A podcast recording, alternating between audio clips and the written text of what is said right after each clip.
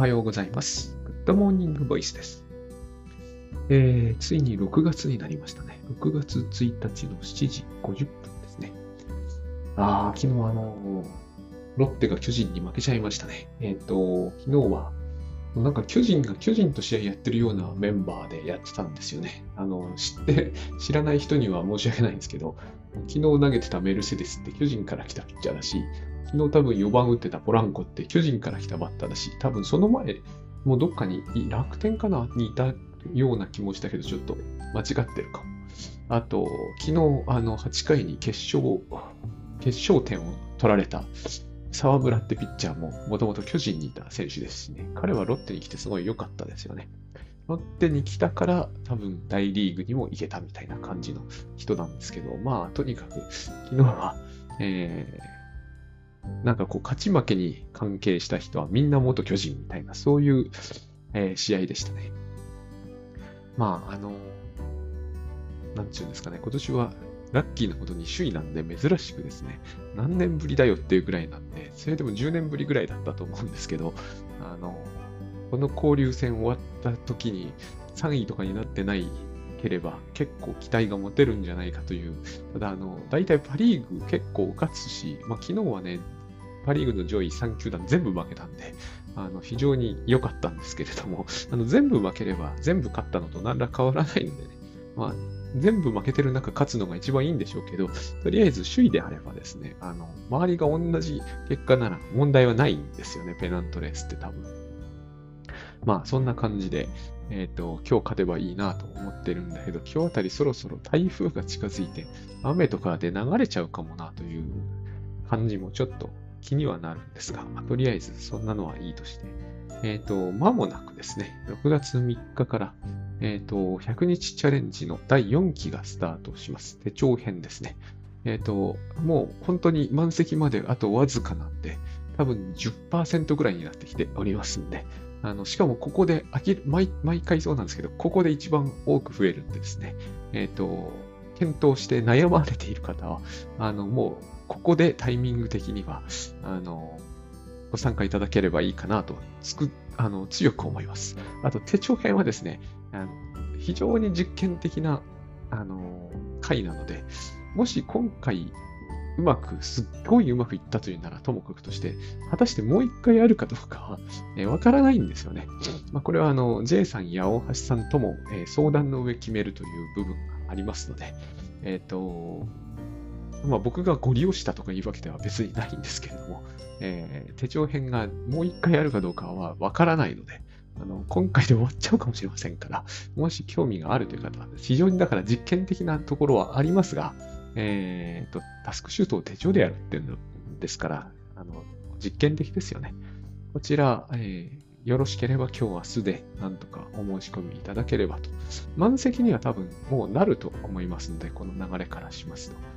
ただ、いつもに比べると、多分ギリギリなんとか皆さん、あの、ご希望の方は入れるんじゃないかなと。あの、ギリ、多少はね、あの、1名も枠拡大しないよっていうわけでは別にありませんから、えー最大で100何名かまでは、あの、OK なので、よろしければぜひお願いします。多分ですね、この次はどうなるかわかりませんけれども、この先は Notion 編とかが多分待っているので、そう簡単にまた手帳編ですよみたいなことにはならないと思うんですよ。えっ、と、今いろいろ開発中のところもありますし、タスク中のあのツールですね。だから、えー手帳編は、まあ、来るにしても第8期とかになっちゃうと思うんで、で、これ100日なんでですね、あの別に100日ごとに絶対刻まなければいけないってことはないにしても、毎月のようにできるかというと、まだ今のところそこまでのパワーはありませんから、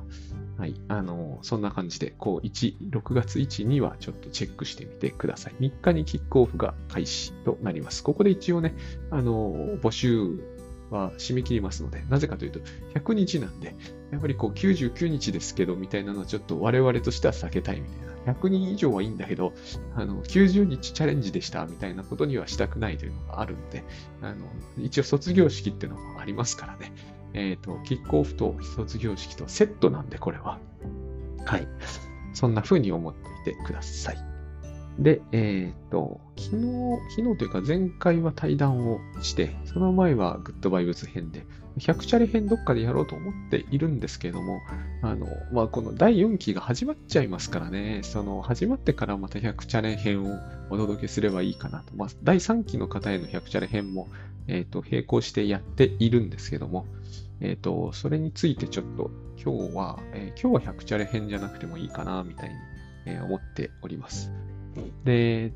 どうしますかね？でも、100チャレ編とか言っちゃっといてもいいのかもしれないですけど、その辺ちょっと、えー、今日もどうなるかまだ決めてないんですね。決めあぐねておりますので、あの、これから喋って考えます。で、えっとですね、あの、最近、最近その、すいません。鼻がぐずぐずしてですね、最近、ストレスということと怒りという、まあ、いつも通りのテーマなんですけど、についてですね、あの、東畑海人さんのあの新しいオンライン講義が始まったんで、私は早速申し込んでですね、ずっと聞いてて、相変わらず面白いなと思って聞いているんですけれども、えっ、ー、と、彼が、その、えー、セラピー、あ、違いましたね。ケアなきセラピーは暴力であるっていうことを割とこの強調してお話しされてたんですね。で私はこれは、えっ、ー、と、もちろんそうなんだろうけど、ご自分に強く言い聞かせているように、まあこれはわかんないですよ。わかんないけど僕にはそう聞こえたんですね。で、うんと、確かにケアなきセラピーっていうのがあったとすれば、それは大変問題があるんだろうと思うんですが、でもケアなきセラピーってあるかなって思ったんですよ、まずね。で、ついでに思ったこととして、そもそもセラピーなきケアって可能かっていうのも思ったんですよ。あの、何かというとアドバイスしてくるみたいなことを言う方もいらっしゃるし、実際そういうやたらアドバイスするぜみたいなことも世の中にはあると思うんだけど、でも、やっぱよく聞いてるとですね、えっと、確かにアドバイス好みというのか、もうそれがアドバイスがマウントになってるみたいなのが最近の流行りの言い方なのかもしれませんが、えっ、ー、と、聞いててそういうこともあるんだけど、でも、えっ、ー、と、でもそのアドバイス誘発されてる感じも絶対するんですよね。私は旗で聞いていても、自分がそういう立場に立ったとしても、される側もする側もですよ。えっ、ー、と、なんでかっていうと、そういう、なんつうんですかね、えっ、と、だから免罪されると言いたいわけではないんだけど、えっ、と、アドバイスをされるモードみたいなのってあるんですよね。これだから投影なんですよ、結局。あの、話が急速に本題に入ってるんですけど、えっ、と、話をちょっと前の方に戻してですね、えっ、と、ストレスとか怒りというものの、僕はやっぱり、その、一番それを受けたとき、受けるじゃないですか。今日も受ける方が、えー、いっぱいいらっしゃると思うんですよ。えっ、ー、と、これから電車に、まあ今電車に乗っている方も大勢いらっしゃると思いますし、これからその、えー、必ずしも危機として行くわけではない職場に行くという方もいらっしゃるわけで、まあ、行かなくても家で火事が溜まってるとかいろいろあると思うんですよね。あその火事とかは非常に火事とかだと身につまされない方も多いかもしれないんですが、火事のいいところはですね、えっ、ー、と、まさに意味付けがそこで行われているところにあると思うんですね。例えば、えー、そうだな、カゴの中にまだ洗ってない洗濯物が溜まっているのを見て、えー、ああ、ストレスだって思ったとするじゃないですか。で、そのストレスを、えっ、ー、と、これも散々使い古している僕の中では、えっ、ー、と、例え話なんですけど、子供が乳、児が見てストレスかっていうと、それはストレスじゃないですよね。えっ、ー、と、つまり、生まれついて、カゴの中に溜まった洗濯物がストレスになるわけじゃないですよね。ということは、何かそこには、えー、それをストレスだと、えー、決定する、その、決定するための論拠というのは言葉が硬いですが、えっ、ー、と、要因というか、えー、まあ、あの、カウンセリング的に言うとね、力と言いたいところなんですが、えー、原因、理由、根拠、何かがあるわけですよ。で、あの、洗濯物は洗えとは言ってこないわけですよ。これはニードとニーズの話ですよね。洗濯物はですね、洗われる必要性を感じていないんですよ。くどくどしい言い回しになってますけれども、えっ、ー、と、それを洗ってないことが問題だとしてるのは、やっぱり洗う人の側にあるはずなんですよ。で、だから自分で決めているっていう話も、えー、よく出てくると思うんですけれども、自分で決めているというよりは、やっぱりこれは自分の中にそれを決める要因があるというのが、まあ、細かく言うと、その方が正確かなと思うんですね。自分の外にはないだろうっていうのがまず一つなんですよ。原因はですね。自分の中にあるはずだと。で、自分の中にあると言っても自分自身かどうかはまだ定まってないと思うんですよね。ストレスを感じている程度の段階なら。その洗い物が、えストレスを感じさせつつあるっていうのが私はいいと思うんですけど、まあそんなめんどくさい言い回しを現実にする人はいないと思うんですけど、でも私は今そういうことに結構こう、なんでしょうんですかね。えっ、ー、と、そういうところが大事だな、みたいに思ってるんですよ。ストレスを感じさせられつつあるみたいなね。誰が感じさせつつあるのかっていうのを、えっ、ー、と、えー、なんつうんですかね。えー、詳細に検討していくと良いって思っているんですね。そういうことが、あの、いずれ、えー、対人関係なり、仕事の問題なり、えー、気が進まないとか、最近で言うとそうですね、あの、新しい企画の告知が気が進まないとかですね、えっ、ー、と、記録を取っても見返せませんとか、こういうことと深く関係関係があると、え、私は思っているんですね。で、その、まあ、えー、これは洗濯物という動かない生き物でもないものだからあれなんだけど、例えばそれが、えっ、ー、と、そうだな。それこそ、その、マウント取ってくる上司でもいいと思うんですけど、要するに、いけつかないやつだとするじゃないですか。その場合も僕はでも同じで、いけつかないやつにストレスを与えられつつあるとき、その原因はですね、えっ、ー、と、どこにあるのかというと、やっぱり自分の内部の中に、えー、要因が潜んでいると思うんですね。で、えっ、ー、と、この場合は洗濯物と違ってね、いや、外にあるって感じの方が強いと思うんですよ。このいけすかない上司が、えっ、ー、と、原因であるって感じが強いと思うんですね。でも、私はそのいけすかない上司を見たという時にストレスをかすかにでも覚えたとすれば、まだ何も言ってくる前にね、マウント取ってくる前とか、えっ、ー、と、こっちを睨む前とかね、その段階でもなお、えー、洗濯物と同じように、洗ってない洗濯物と同じようにストレスというもの、同じタイプのストレスじゃなくても、ストレスというものが感じられてくるならば、やっぱりそれは、そのそ、この構造は同じだと思うんですよね。自分の外に物はあります。人はいますが、えっ、ー、と、それがまだストレスを作り出すという力を発揮する前に、心の中にストレスが生じてしまうならば、やっぱりそれを生じさせてる要因は心の中にあるはずですよね。そうじゃないとおかしいとやっぱり思うんですよ。で、まあ、くどくどと言っているんですが、つまりなんでこういうふうに、えー、くどくどと言ってるかというと、ここで私はこの心の中でストレスを生じさせているのが超自我ですって言うんだけど、そういう話をしたししてもですね、えっ、ー、と、やっぱり外にあるんだっていうところから、えっ、ー、と、なんつうんですかね。私からするとですね、え、ー、と、私自身が考えていてもそうなんだけど、えっ、と、この問題の、なんかこう、なんつうんですかね。えっ、と、そういうの頭では分かりました論で終わってしまうので、えっ、と、長自我ってのは、まず自分の中にあって、自分自身じゃまだないっていうところから始めたい、始めたいわけですね。長自我っていうの風に言わなくても言ってもいいんだけど、えーと、とにかくそれは、えー、自分の中にあるんですよ。長自我が自分の外にあるはずはないんですよ。えっ、ー、と、長自我のきっかけになったのはうちのひどい親なんですっていう、その親は外にいますっていうのはそうかもしれない。でも、その場合、ひどいって言ってるのは自分の心なので、え、ー、と、その親がひどいかどうかというのは、え、ー、と、外的に決定されない事案なので、えっ、と、外的にはそのひどいっていうのは客観的に、えっと、結論としてはまだ出ていませんから、誰かが認定したわけじゃないっていうことですね。えっと、ひどいっていうのは多分心の中にいるはずなんですよ。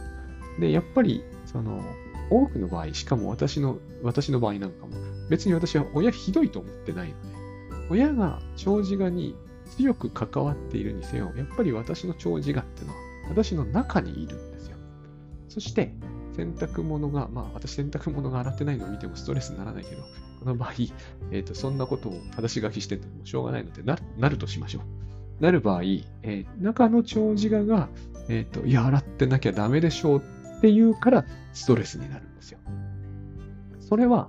こう、私の、私に上司いないんだけど、まあ、好きになれない上司の背中を見たときでも多分ストレスになると思うんですよね。背中を見たときに、え、ー、と、全く同じ構造で、えー、背中がストレスを作り出してくるわけじゃないですから。それだったら、え、ー、と、写真でもなるはずですよね。私多分、自分の場合はですが、えーと、好きになれない人の背中の写真ではストレスは感じないんですよね。だから、ビジュアルが私の心に直接ストレスを作り出すわけではない。これは多分 VR でも僕はならないと思うんですよね。VR であることを忘れなければ。だから、えー、そうやってストレスを作るということは、多分、長寿画が、長寿画に相当するものが自分の心の中で、私自身がと言ってもいいんだけど、何か私自身とは少しずれたものがストレスを作り出しつつあるという、えーと、状況があるはずなんですよ。そうでなければ私が内心にストレスを感じる、えーと、のがオカルトになってしまうんですよ。直接絵が私の心に手を入れてストレスを作ってくるみたいなのってオカルトなんですよ。絵は手を入れてこられないので、ということなんです。ここが第一段階だと思うんですよね。で、この構造をさっぱり忘れて、えっ、ー、と、いや、自分の長寿がとか、自分自身とかも一切なくて、えっ、ー、と、あいつが、あるいはその下着やらが汚れている光景そのものがストレスを作り出すんだっていうふうに思うとき、思ってしまうときに、えっ、ー、と、この作り出しつつあるという流れから、作ってしまうという流れに移行してですね、えー、と完全に、え次の段階に入ってしまって、その時には、えー、と私はもう、えー、長寿画と一体化しているんですね。さっきまでは、えー、と私の中にある長寿画と、えー、正しさでもいいんだけど、えー、ルールでもいいんですし、えっ、ー、と、なんつうんですかね、怒りの源泉みたいな言い方でもいいんですけど、と、私自身はまだ、えっ、ー、と、ズレがあったんですよ。この段階では私は、えーと、検討できるんですね。このストレスを作り出そうとしているものは何かという検討ができるし、えっ、と、私の、そうだな、えー、それは私の中にいるのか外にいるのかを見極めることはできますよね。できると僕は思うし、できるんですよ。えっ、ー、と、このストレスを、あるストレスを感じたと。それは何が作ったんだろうという第一次的ですよ。直接作り出したものは何なのかということを検討することができるんですよ。多分これは長寿画にはできないことだと僕は思うんですよね。私自身にしかできないことだと思うんですよ。これを作り出したものは何なのかということと、それを作り出したものは私の内側にあるのか、外側にあるのかと検討することは私にはできると思うんですよね。長寿画にはできないことと。長寿画の決定というのは、それを作り出したものは外であるという決定にしてしまうんですよ。中であるという決定をするケースもあるんですけど、どっちであったとしてもですね、え、ー、と、長寿画の言い分通りになってしまうと、えー、そのストレスを作り出したものは悪であるっていう結論を出しちゃうんですね。これが、え、ー、と、二つ目のステップなんですよ。長寿画ともし私が一体化すると、もうこの段階では、えー、内か外かとか、えー、原因、そのストレスの原因になったものは内側にあるのか外側にあるのかという見極めはできなくなります。それと、えっ、ー、と、これを作ったのは長寿画なのか私なのかという問いはナンセンスになります。私と長寿画が一体化しちゃうんで、えっ、ー、と、長寿画であり私であるって結論になっちゃうんですよ。私が長寿画かっていう問いを立てられるということは、私と長寿画は別物なんですよ。私の中にどっちもあるんだけど。でも、一体化しちゃったらもう、え、ー、と、その結論は決まってるんですね。私とは正しさだっていうことになる。で、つまり私は正しいってことになっちゃうんですよ。で、この時はもう起こっているはずなんですね。起残っているということと私は正しいっていうことは、つまり、同、同時に発生するということです。で、この時にはもう、えっ、ー、と、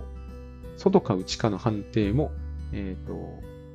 このストレスを作った原因は悪かそうでないかの原因の選定もできなくなるんです。なぜならば、えーと、私は正しいのだから、そして正しい私がストレスを感じているということは、このストレスの原因は悪に決まってるんですよ。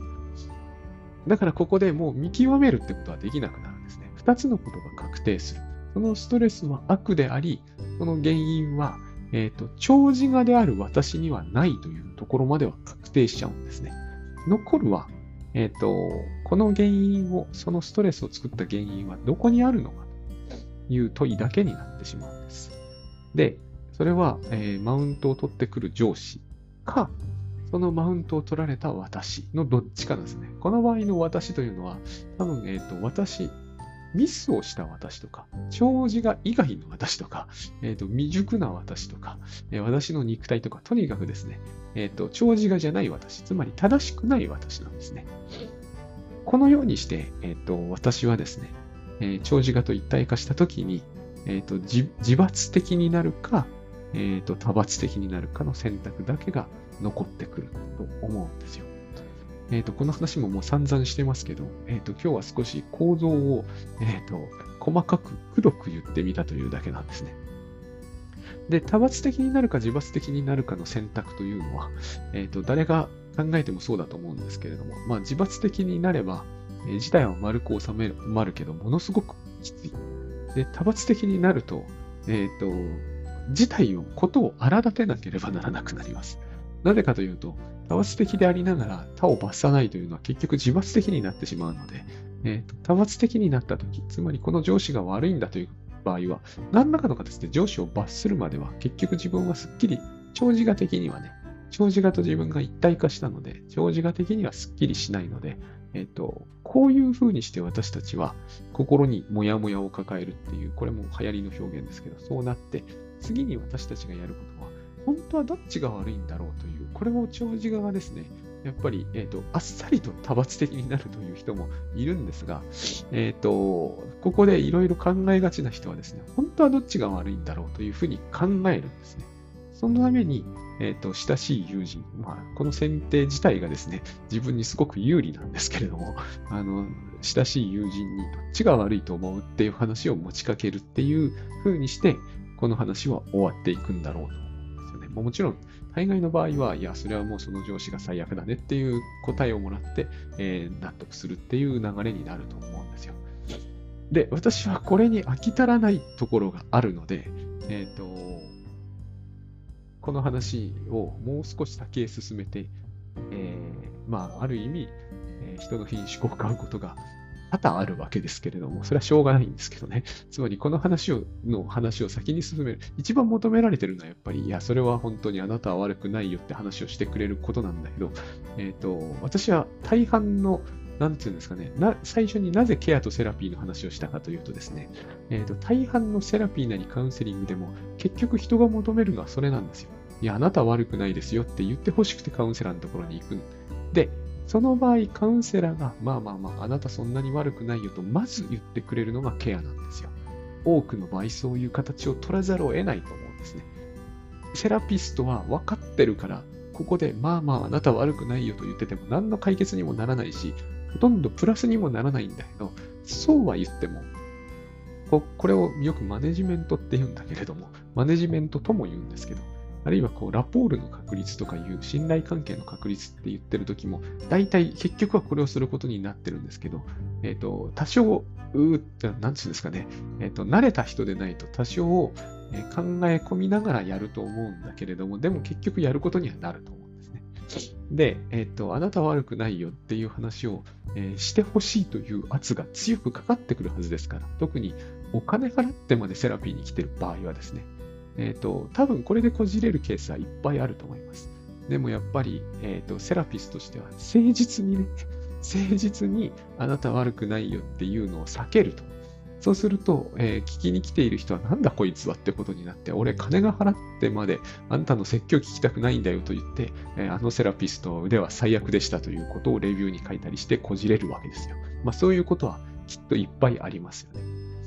ね。で、だからケアのないセラピーは暴力であるということを戸畑さんが喋ってる時に私はこれは絶対この人は自分に聞かせてるんだろうなと思ってたわけですよ。これはみんなカウンセラーだったらやっぱり言い聞かせるわけですよ。でもここで、えー、セラピー始めちゃダメなんだと。あなた悪くないんですよと言って、まず落ち着かせてからセラピーを始めなきゃダメ。まあ、これはすっごく今話はしょってます。そもそもこのケアだけで1年かかったりするケースが絶対あるんでね。あの、まずケアから始めるっていうのも、そのその場の15分ぐらいで話が済むんだったらみんなそうするんですよ。多分。だけれども、多分それでは絶対に済まないっていう人も中にはいるというか、いっぱいいるので、えっ、ー、と、悪くないと言われるだけでも、えっ、ー、と、1万回ぐらいそれを言ってくれないと、えー、全然心が落ち着きませんという方も、えいっぱいいらっしゃるわけだから、あなた悪くないんですばっかり言ってなきゃなんないというケースになる場合も多分あると思うんですよね。だから言い聞かせるんですよ。そんなことをずっと言ってられないよねって思っちゃいますから、セラピストは多分セラピーがしたいっていう気持ちがありますからね。それが、えっ、ー、と、さっき言った通り、こう、アドバイスとマウントみたいな話に、まあ、なりやすいわけです。で、えっ、と、この話をずっとしててもしょうがないので、これはあの、ややスキル的な話でもありますから、ただこういうのって夫婦間とかでもえっ、と、それこそ先生と生徒みたいな関係でも多々あるよなという感じ。特に親友とかはありますよね。これは。あの、ほとんどセラピストじゃないわけだから、ケアだけが求められているというケースもいっぱいあるので、いや、わかってるんだよ、私も悪いことはさ、みたいな話になるので、えっ、ー、と、ほとんどずっとケアしてなきゃなんないということになるわけですよね。そこでもうセラピーはできないみたいな。だからセラピーは専門家がやるみたいな話にもなってるんだと思うんだけど。で、えっと、それはまあいいんですね。私は、でも、えー、今こ、こちらを聞いていらっしゃる皆さんは基本落ち着いていらっしゃるという前提で僕喋ってますから、えっと、落ち着いている状態で考えると、やっぱり問題なのはですね、私が悪いか、あなたが悪いか、では、あいつが悪いか、私が悪いかという、この問いに入ってしまう前に解決策があるはずなんですよ。後でもあるんだけど、前が一番いいんですよ。要はこの私と長寿我が一体化する前ですよ。この時に私にしかできないことというのが2つあって、えっ、と、1つはこの原因が長寿我にあるのか、ストレスを作ったのは私の長寿我なのか、つまり私自身じゃないんですよ。検討してるのは私だから。私の長寿我なのか、それともあいつなのかっていうのをまず検討するタイミングは残ってるはずだ。タイムかな？時間というのかな？この場合は。そういうチャンスは、まだ機会は残ってるはずだというのが一つと。もう一つは、えっと、それを、そのストレスは悪だと、えー、決定、うん、悪なのかどうなのかの検討ですね。例えば洗濯物が洗ってないのは悪なのかっていう話なんですよ。これを、えー、私と長寿が一体化する前に、私が検討することができる内容だと思うんですよね。だから検討事項2個あるということです。これは悪なのかどうなのかということと、えー、作り出したのは長寿画なのか外側にあるのかってことなんですよ。で、え、ー、と、納得いかないケースはしょうがないと思うんですけども、100個、1日に大抵の人は100はストレスを受けると思うんですが、機械としてですね、まあ100受けなくても50は受けると思うんですが、50のうち1つぐらいはですね、え、長寿が作ったに違いないっていうのが見つかるんですよね。これ1個見つければ、えー、ある意味十分役に立つかなと思います。最近私が自分の計測している限り、常に50対0、あるいは100対0で長寿画が作ってるんだけど、だから私は多くの、全部じゃないですよ。全部じゃないですが、多くのケースでは長寿画が作ってるはずだと僕は確信しますが、えっ、ー、と、そんなはずはないという方もいらっしゃると思うんですよね。50勝0敗で、あいつが作り出してるんだっていう方の方、方がいても、別に僕は驚かないんですよ。だけれども、えっ、ー、と、そのうちの一つぐらいは、長寿が作ってるのが見つかるはずだと思うんですよね。えっと、これを見つける価値は、えっ、と、たとえ1勝49敗だとしても別に勝ち負けはないんだけど、一つが長寿が作って49個があいつらが作り出してるんだとしても、えーやる価値はあると思うんですよ。なぜなら、長寿軍が作ったということになればですね、えっ、と、ここに善悪はなくなるんですよ。正義ですから、長寿軍ってのは。長寿軍が作ったっていうことは、長寿軍が悪いのかって話になると思うんですけど、長寿軍に悪を当てることはできないんですよ。これは僕はすごく大事なポイントだと思うんですよね。えっ、と、長寿画が正義なんですよ。だから正義がそれを作り出すことが私の苦しみになるというなら、正義はなくなっちゃうんですよね。もしそれを確信することができればですね。そうすると、さっきの問いはいらなくなるんですよ。あいつが悪いのか、私が悪いのかってのもいらなくなるんですよ。で、作り出したのは長寿画なんで。ということは、えっ、と、このストレスというものを、えっ、と、作り出した張本人が悪を罰したいっていう展開にさえ持っていかなければ、この苦しみっていうのは最初からないことになる。こういうふうにして、えっ、と、こういう話を多分、えーセラピーの人はしたいんだと僕は思うんですよね。でもこのセラピーをさっきも言った通り、ケアのない状態ですると暴力になるというんで、えっ、と、つまり、これを一旦ですね、自分と長寿画を同定した後になってしまうと、えー大変手間も暇も、えーかかるということです。その手間と暇、かける価値はあるんですけどね。その手間と暇をかけるのがカウンセリングなんだという、えーことだと思うんです。で、もう一つここには別の話があってですね。まあそれはすごく倉園さんのグッドバイブスの話になるんだけど、えっ、と、トムの壁塗りだよな。うん、トムの壁塗りだと思いますが、えっ、と、トム・ソーヤの壁塗りっていう話がトム・ソーヤの冒険の冒頭で出てくるんですね。で、あれはですね、要は、まあ、トムが、えー、おじさんに、えー壁塗っとけって言われて、まあ、塗りたくないわけですよね、トムは。でも、えっ、と、ものすごく楽しそうに塗っているふりをしたら、友達が通りかかって、ちょっとやらせてくれと言うと。そして、トム・ソーヤは、うまいこと友達にみんな壁を全部塗らせることができたって話なんですよ。私、この話がですね、いつもこう、カチマックスの話を聞いてるときに、えっ、と、思い出すんですよ。あの、つまり、これは価値マックスだと思ってやると価値マックスになるって話だと僕はそういうふうに解釈してたんですね。昔。トム・ソーヤの壁塗り。この話はだから、えーよく仕事術で僕はですね、少なくとも自分の書いた本で4回は紹介してきたと思うんですけれども、一番最初の頃にも紹介したことがあるんですが、えっ、と、要はこれ、トムはそうは思ってないんだけど、えっ、と、トムの友達はこの壁塗りをやることは素晴らしいことだって思ったわけじゃないですか。思ってやってしまったら、もうその壁塗りはとても楽しくて、えっ、と、だからあれですよね。長蛇の列ができた。まあそうなるかどうかは微妙なところだなと思ったんですが、マーク・トゥエインの言いたいことはそういうことなんですよね。えっ、と、長蛇の列ができると、なおさらその壁を塗りたくなってくるんですよ。並んでた子供たちはですね。あこれは、あの、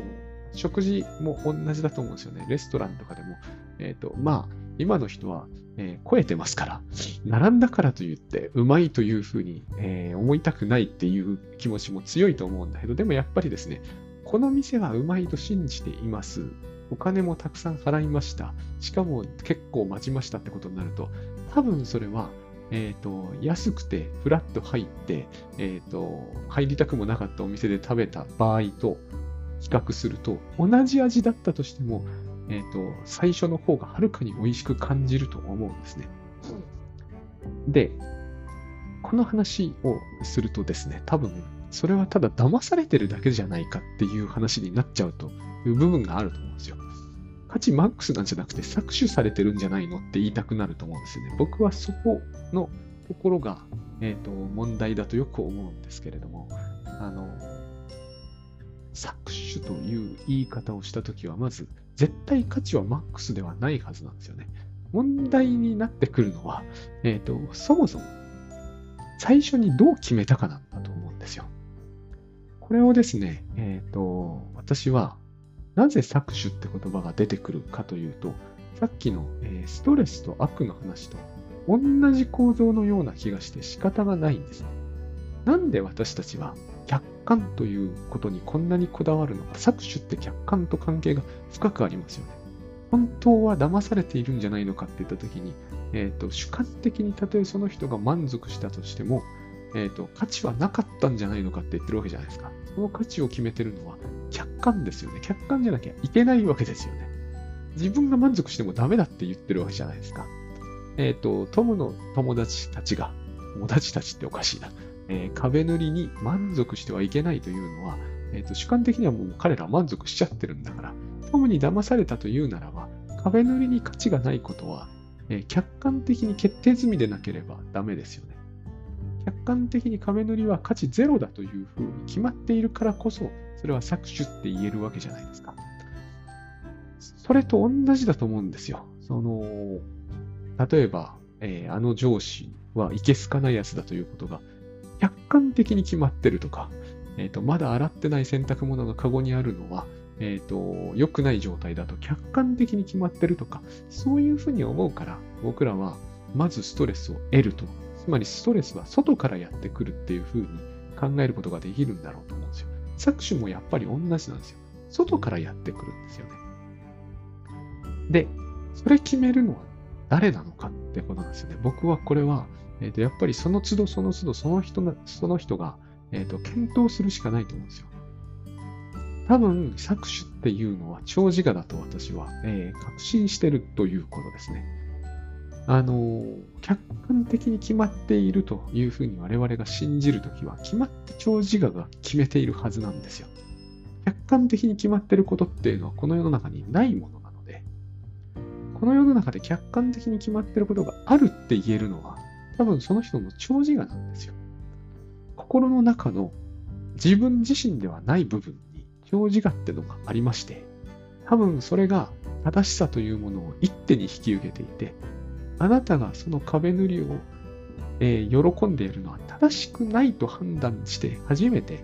その行為には価値が本当はないんだっていう思いが発生するんだと思うんですよね。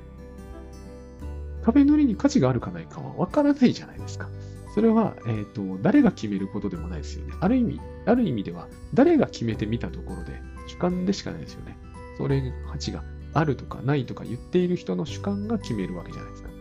宇宙が決めるとか神が決めるとかいうもんじゃないですよね。壁塗りに価値があるのかないのかというのは。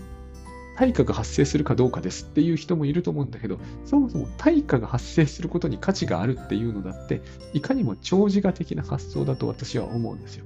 対価が発生することに精を出すのが正しいんですって言った人がいたとか、あるいは親がそう教えるなりして、それを自分がその通りだと納得した瞬間があって、で、そういうのが、そういうルールが自分の中でインストールされるわけですよ。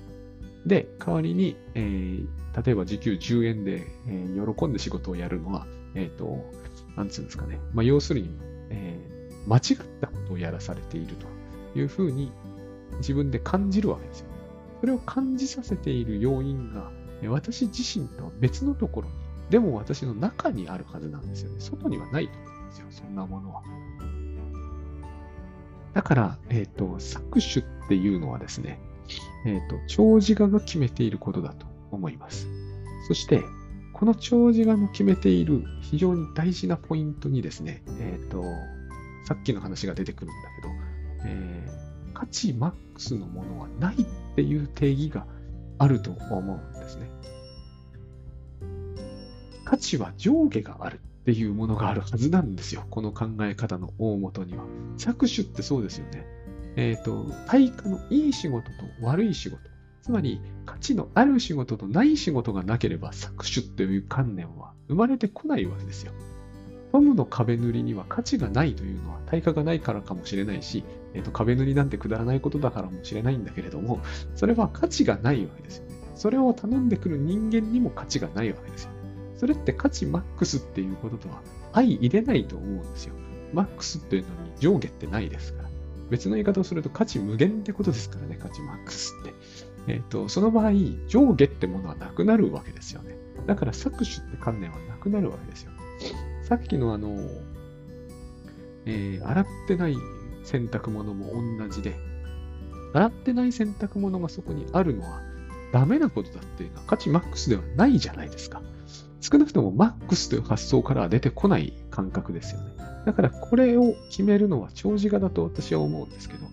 洗濯物はちゃんと洗っておかなきゃいけないのよって言ってる長寿画だと思うんですが、この長寿画の発想に値には強く上下する可能性が高いっていうか、価値というのはあるものとないものがあるんだっていうルールがあると思うんですよ。正義ってそういうもんだと思うんですよね。多くの場合。あの、政治的な正義だけじゃないので。つまり搾取は、搾取は、することもされることも悪であるっていう考え方があるはずで、そこにはやっぱり正義感ってものがあって、そしてそれには価値の上下ってものがあると思うんですよ。だから、えっ、ー、と、本当に全てにの人の価値がマックスならば、えー、頼んできたおじさんの価値がマックスならば、えっ、ー、と、壁塗りというものの価値は揺るぎないものになるので、えっ、と、これを、その、やる、やらされるのは、危機としてやらされるのは、え悪いことであるって発想を取るという発想自体は成立しなくなるはずなんですよね。で、えっ、と、これに、ここから言ってもいいですし、えっ、と、こう言ってもいいっていうか、よしあしの問題じゃないんですね。ここから行くという手もありますし、私のようにですね、えっ、と、長寿画を見張るっていう、まあこれは趣味みたいなもんなんだけど、えー、長寿画を見張るっていう観点でもそうなんだけれども、あの結局、自分が、よく言うじゃないですか。自分がそうするかどうかを決めるとか、え、ー、と、自分が自由にやりたいっていう言い方をするじゃないですか。私たちの周りではよくその言葉を聞くと思うんだけど、搾取されたくないのも同じですよね。人にいいように操られたくないってことですよね。自由にやりたいと思うんですよ。で、トムの友達たちは、また友達たち言っちゃったんだけど、自由にやって壁を塗ってたわけじゃないですか。これが騙されてたことになるのかどうかっていうのは、私はすごく、えっ、ー、と、いい問いだと思うんですよね。私、あそこのシーンよく読み返すんですよ。あれは騙されてたことになるんだろうかと。で、騙されてたというためにはですね、やっぱりスパッと切る軸がいるんですよね。対価がないとか。だって楽しんでるってことは確かなんだから、えっ、ー、と、苦しんではいないんだから、少なくとも、えっ、ー、と、楽しんでやっているのは悪いことだって結局言うためにはですね、なんか理由がいるじゃないですか。その理由外部にはないですよね。間違いなく。内部にしかないと思うんですよ。楽しんじゃいけないとは言えないじゃないですか。誰が何を楽しもうと。それこそ自由じゃないですよね。残るは、えー、対価があるかないかということと、その仕事はくだらないのかどうかってことだと思うんですよ。で、その仕事はくだらない上に対価がないけど楽しんでるから、えっ、ー、と、その人にとってはそれは悪になるわけですよね。えー、許せないという人にとっては。で、許せないという人にとっては、えー、許せないという気持ちの軸が自分の中にあるはずだと思うんですよ。この中にあるものが、えっ、ー、と、それを決定しない限り、外にあるものを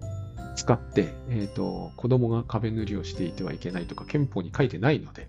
外にあるものは使えないので、中にあるものを使っているっていうところまで行って、その中にあるものと、えっ、ー、と、自分が、えっ、と、同、同定っていう言い方をしたいんですけどね、同じく定まるですね。同一のものであっていいのかどうかってことなんですよね。私は自由っていうならばダメだと思うんですよ。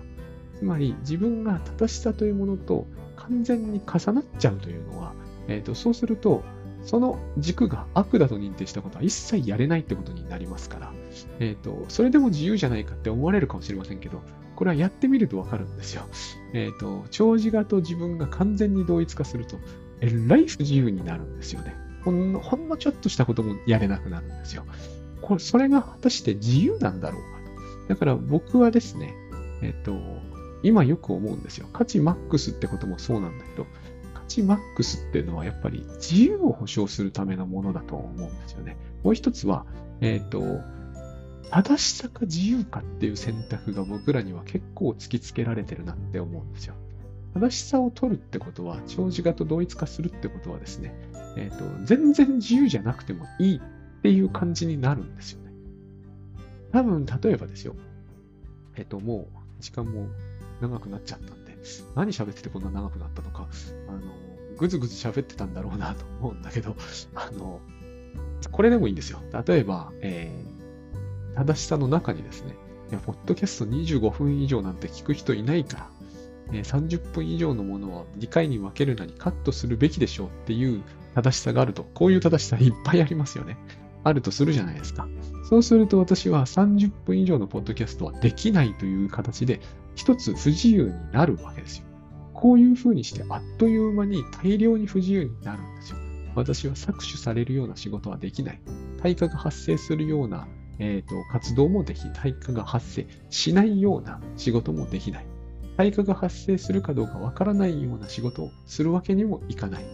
そして、対価が発生しない仕事というものをしてしまって、あの、人から、えーはっきり言ってこれは笑われるでは済まない。あいつはもう恥ずべきやつだから、えー一緒に仕事するのをやめようというのを恐れるということも、えーしなきゃいけなくなるんですよ。一つの軸を自分と一体化させると、多分そういうことが起きてしまうんですよね。避けようがないと思うんです。